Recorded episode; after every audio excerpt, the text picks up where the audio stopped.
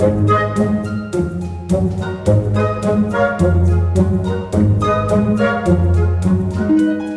kids. It's the Readasaurus again.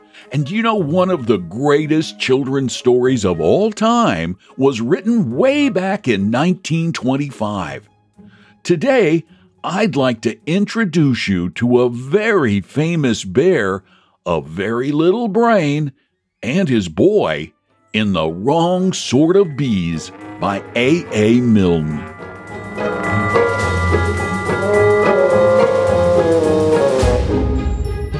Here is Edward Bear coming down the stairs now, bump, bump, bump, on the back of his head behind Christopher Robin.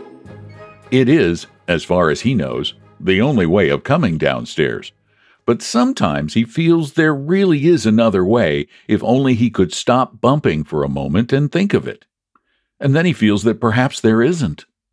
Anyhow, here he is at the bottom and ready to be introduced to you. Winnie the Pooh when I first heard his name, I said, just as you are going to say, but I thought he was a boy. So did I, said Christopher Robin. Then you can't call him Winnie. I don't. But you said, He's Winnie the Pooh. Don't you know what there means? Ah, yes, now I do, I said quickly, and I hope you do too, because that is all the explanation you're going to get. Sometimes Winnie the Pooh likes a game of some sort when he comes downstairs, and sometimes he likes to sit quietly in front of the fire and listen to a story. This evening, What about a story? said Christopher Robin. What about a story? I said. Could you very sweetly tell Winnie the Pooh one? I suppose I could, I said. What sort of stories does he like? About himself because he's that sort of bear. Oh, I see. So could you very sweetly? I'll try, I said. So I tried. Once upon a time, a very long time ago now, about last Friday, Winnie the Pooh lived in a forest all by himself under the name of Sanders. What does under the name mean? asked Christopher Robin. It means he had the name over the door in gold letters and lived under it. Winnie the Pooh wasn't quite sure, said Christopher Robin. Now I am, said a growly voice. Then I will go on, said I. One day when he was out walking, he came to an open place in the middle of the forest, and in the middle of this place was a large oak tree. And from the top of the tree there came a loud buzzing noise. Winnie the Pooh sat down at the foot of the tree, put his head between his paws, and began to think. First of all, he said to himself, That buzzing sound means something. You don't get a buzzing sound like that, just buzzing and buzzing without its meaning something. If there's a buzzing noise, somebody's making a buzzing noise, and the only reason for making a buzzing noise that I know of is because you're a bee.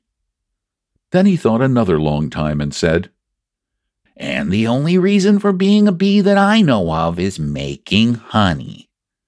And then he got up and said, And the only reason for making honey is so I can eat it. So he began to climb the tree. He climbed, and he climbed, and he climbed, and as he climbed, he sang a little song to himself. It went like this Isn't it funny how a bear likes honey? Buzz, buzz, buzz, I wonder why he does. Then he climbed a little further, and a little further, and then just a little further. By that time, he had thought of another song. It's a very funny thought that if bears were bees, they'd build their nests at the bottom of trees. And that being so, if bees were bears, we shouldn't have to climb up all these stairs.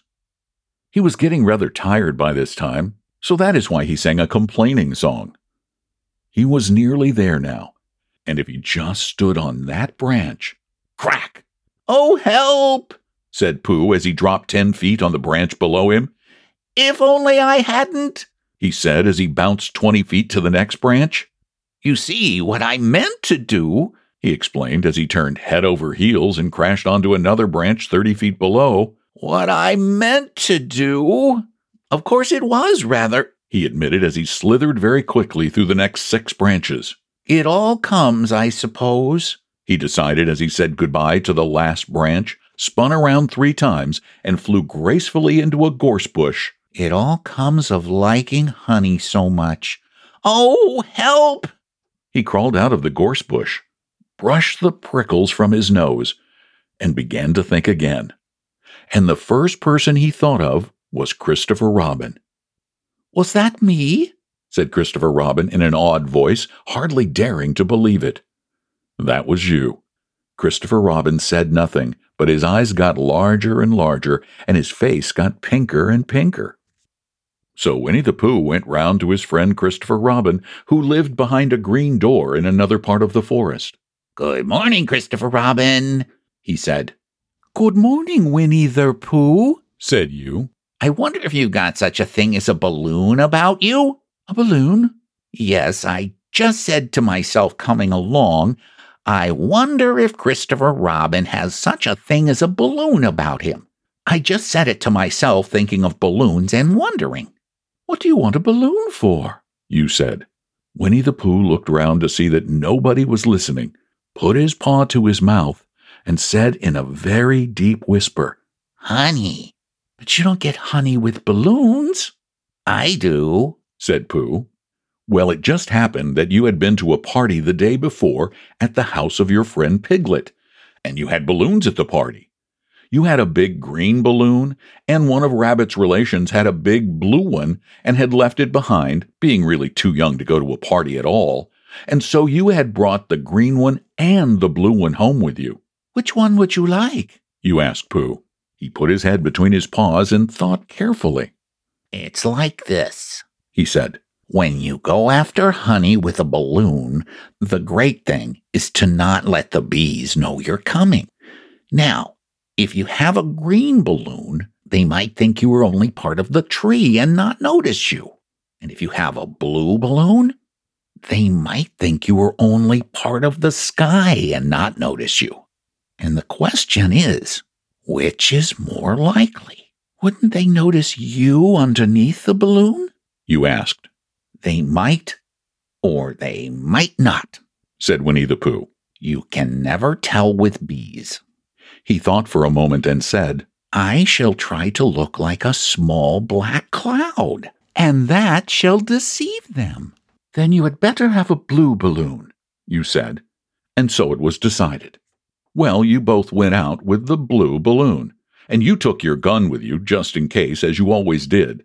And Winnie the Pooh went to a very muddy place that he knew of and rolled and rolled until he was black all over. And then, when the balloon was blown up as big as big, and you and Pooh were both holding onto the string, you let go suddenly, and Pooh Bear floated gracefully up into the sky and stayed there, level with the top of the tree and about twenty feet away from it. Hooray! You shouted. Isn't that fine? shouted Winnie the Pooh down to you. What do I look like? You look like a bear holding onto a balloon, you said. Not, said Pooh anxiously. Not like a small black cloud in a blue sky? Not very much. Oh, well, perhaps from up here it looks different. And as I say, you can never tell with bees. There was no wind to blow him nearer to the tree, so there he stayed. He could see the honey, he could smell the honey, but he couldn't quite reach the honey. After a little while, he called down to you. Christopher Robin, he said in a loud whisper. Hello? I think that the bees suspect something. What sort of thing? I don't know, but something tells me they're suspicious. Perhaps they think you're after their honey. It may be that. You can never tell with bees. Christopher Robin! There was another silence, and then he called down to you again. Christopher Robin? Yes? Have you an umbrella in your house? I think so. I wish you would bring it out here and walk up and down with it and look up at me every now and then and say, Tut tut, it looks like rain. I think if you did that, it would help the deception which we are practicing on these bees. Well, you laughed to yourself. Silly old bear. But you didn't say it aloud because you were so fond of him, and you went home for your umbrella. Oh, there you are, called down Winnie the Pooh as soon as you got back to the tree. I was beginning to get anxious. I have discovered that the bees are now definitely suspicious. Shall I put my umbrella up? You said. Yes, but wait a moment. We must be practical. The important bee to deceive is the queen bee. Can you see which is the queen bee from down there? No. A pity.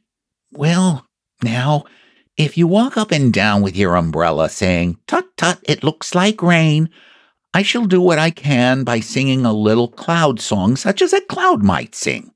Go. So while you walked up and down and wondered if it would rain, Winnie the Pooh sang this song. How sweet to be a cloud floating in the blue. Every little cloud always sings aloud. How sweet to be a cloud floating in the blue. It makes him very proud to be a little cloud. The bees were still buzzing as suspiciously as ever. Some of them, indeed, left their nest and flew all round the cloud as it began a second verse of the song. And one bee sat down on the nose of the cloud for a moment and then got up again. Christopher, ow! Robin! called out the cloud. Yes? I have just been thinking, and I have come to a very important decision. These are the wrong sort of bees. Are they? Quite the wrong sort. So I should think they would make the wrong sort of honey, shouldn't you? Would they? Yes. So I think I shall come down. How? asked you. Winnie the Pooh hadn't thought about this. If he let go of the string, he would fall, bump, and he didn't like the idea of that. So he thought for a long time, and then he said, Christopher Robin, you must shoot the balloon with your gun. Have you got your gun? Of course I have, you said. But if I do that, it will spoil the balloon, you said. But if you don't, said Pooh, I shall have to let go, and that would spoil me. When you put it like this, you saw how it was, and you aimed very carefully at the balloon and fired. Ow! said Pooh. Did I miss? You asked. You didn't exactly miss, said Pooh. But you missed the balloon. Oh, I'm so sorry, you said, and you fired again and this time you hit the balloon and the air came slowly out and Winnie the Pooh floated down to the ground. But his arms were so stiff from holding on to the string of the balloon all the time that they stayed straight up in the air for more than a week.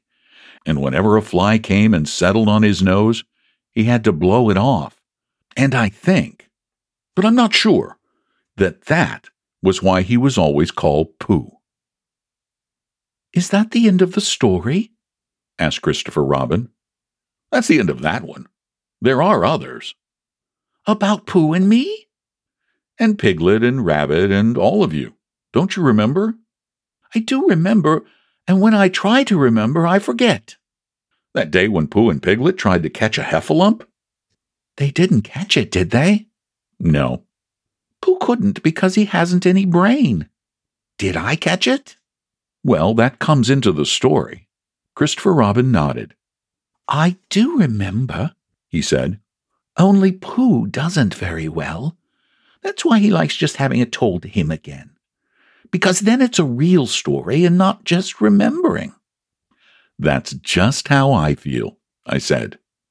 Christopher Robin gave a deep sigh, picked up his bear by the leg, and walked off to the door, trailing Pooh behind him. At the door, he turned and said, I didn't hurt him when I shot him, did I? Not a bit.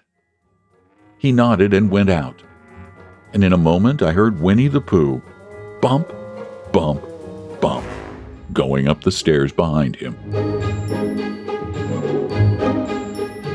This was the first story ever written about Winnie the Pooh almost 100 years ago. In the next year, we'll be bringing you more of the classic tales of Pooh and his friends. In the meantime, you might want to check out our earlier Readasaurus episodes from A.A. Milne's When We Were Very Young.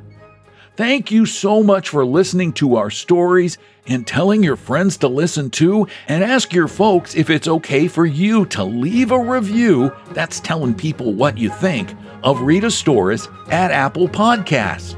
Thanks again for listening. I'm the Readasaurus.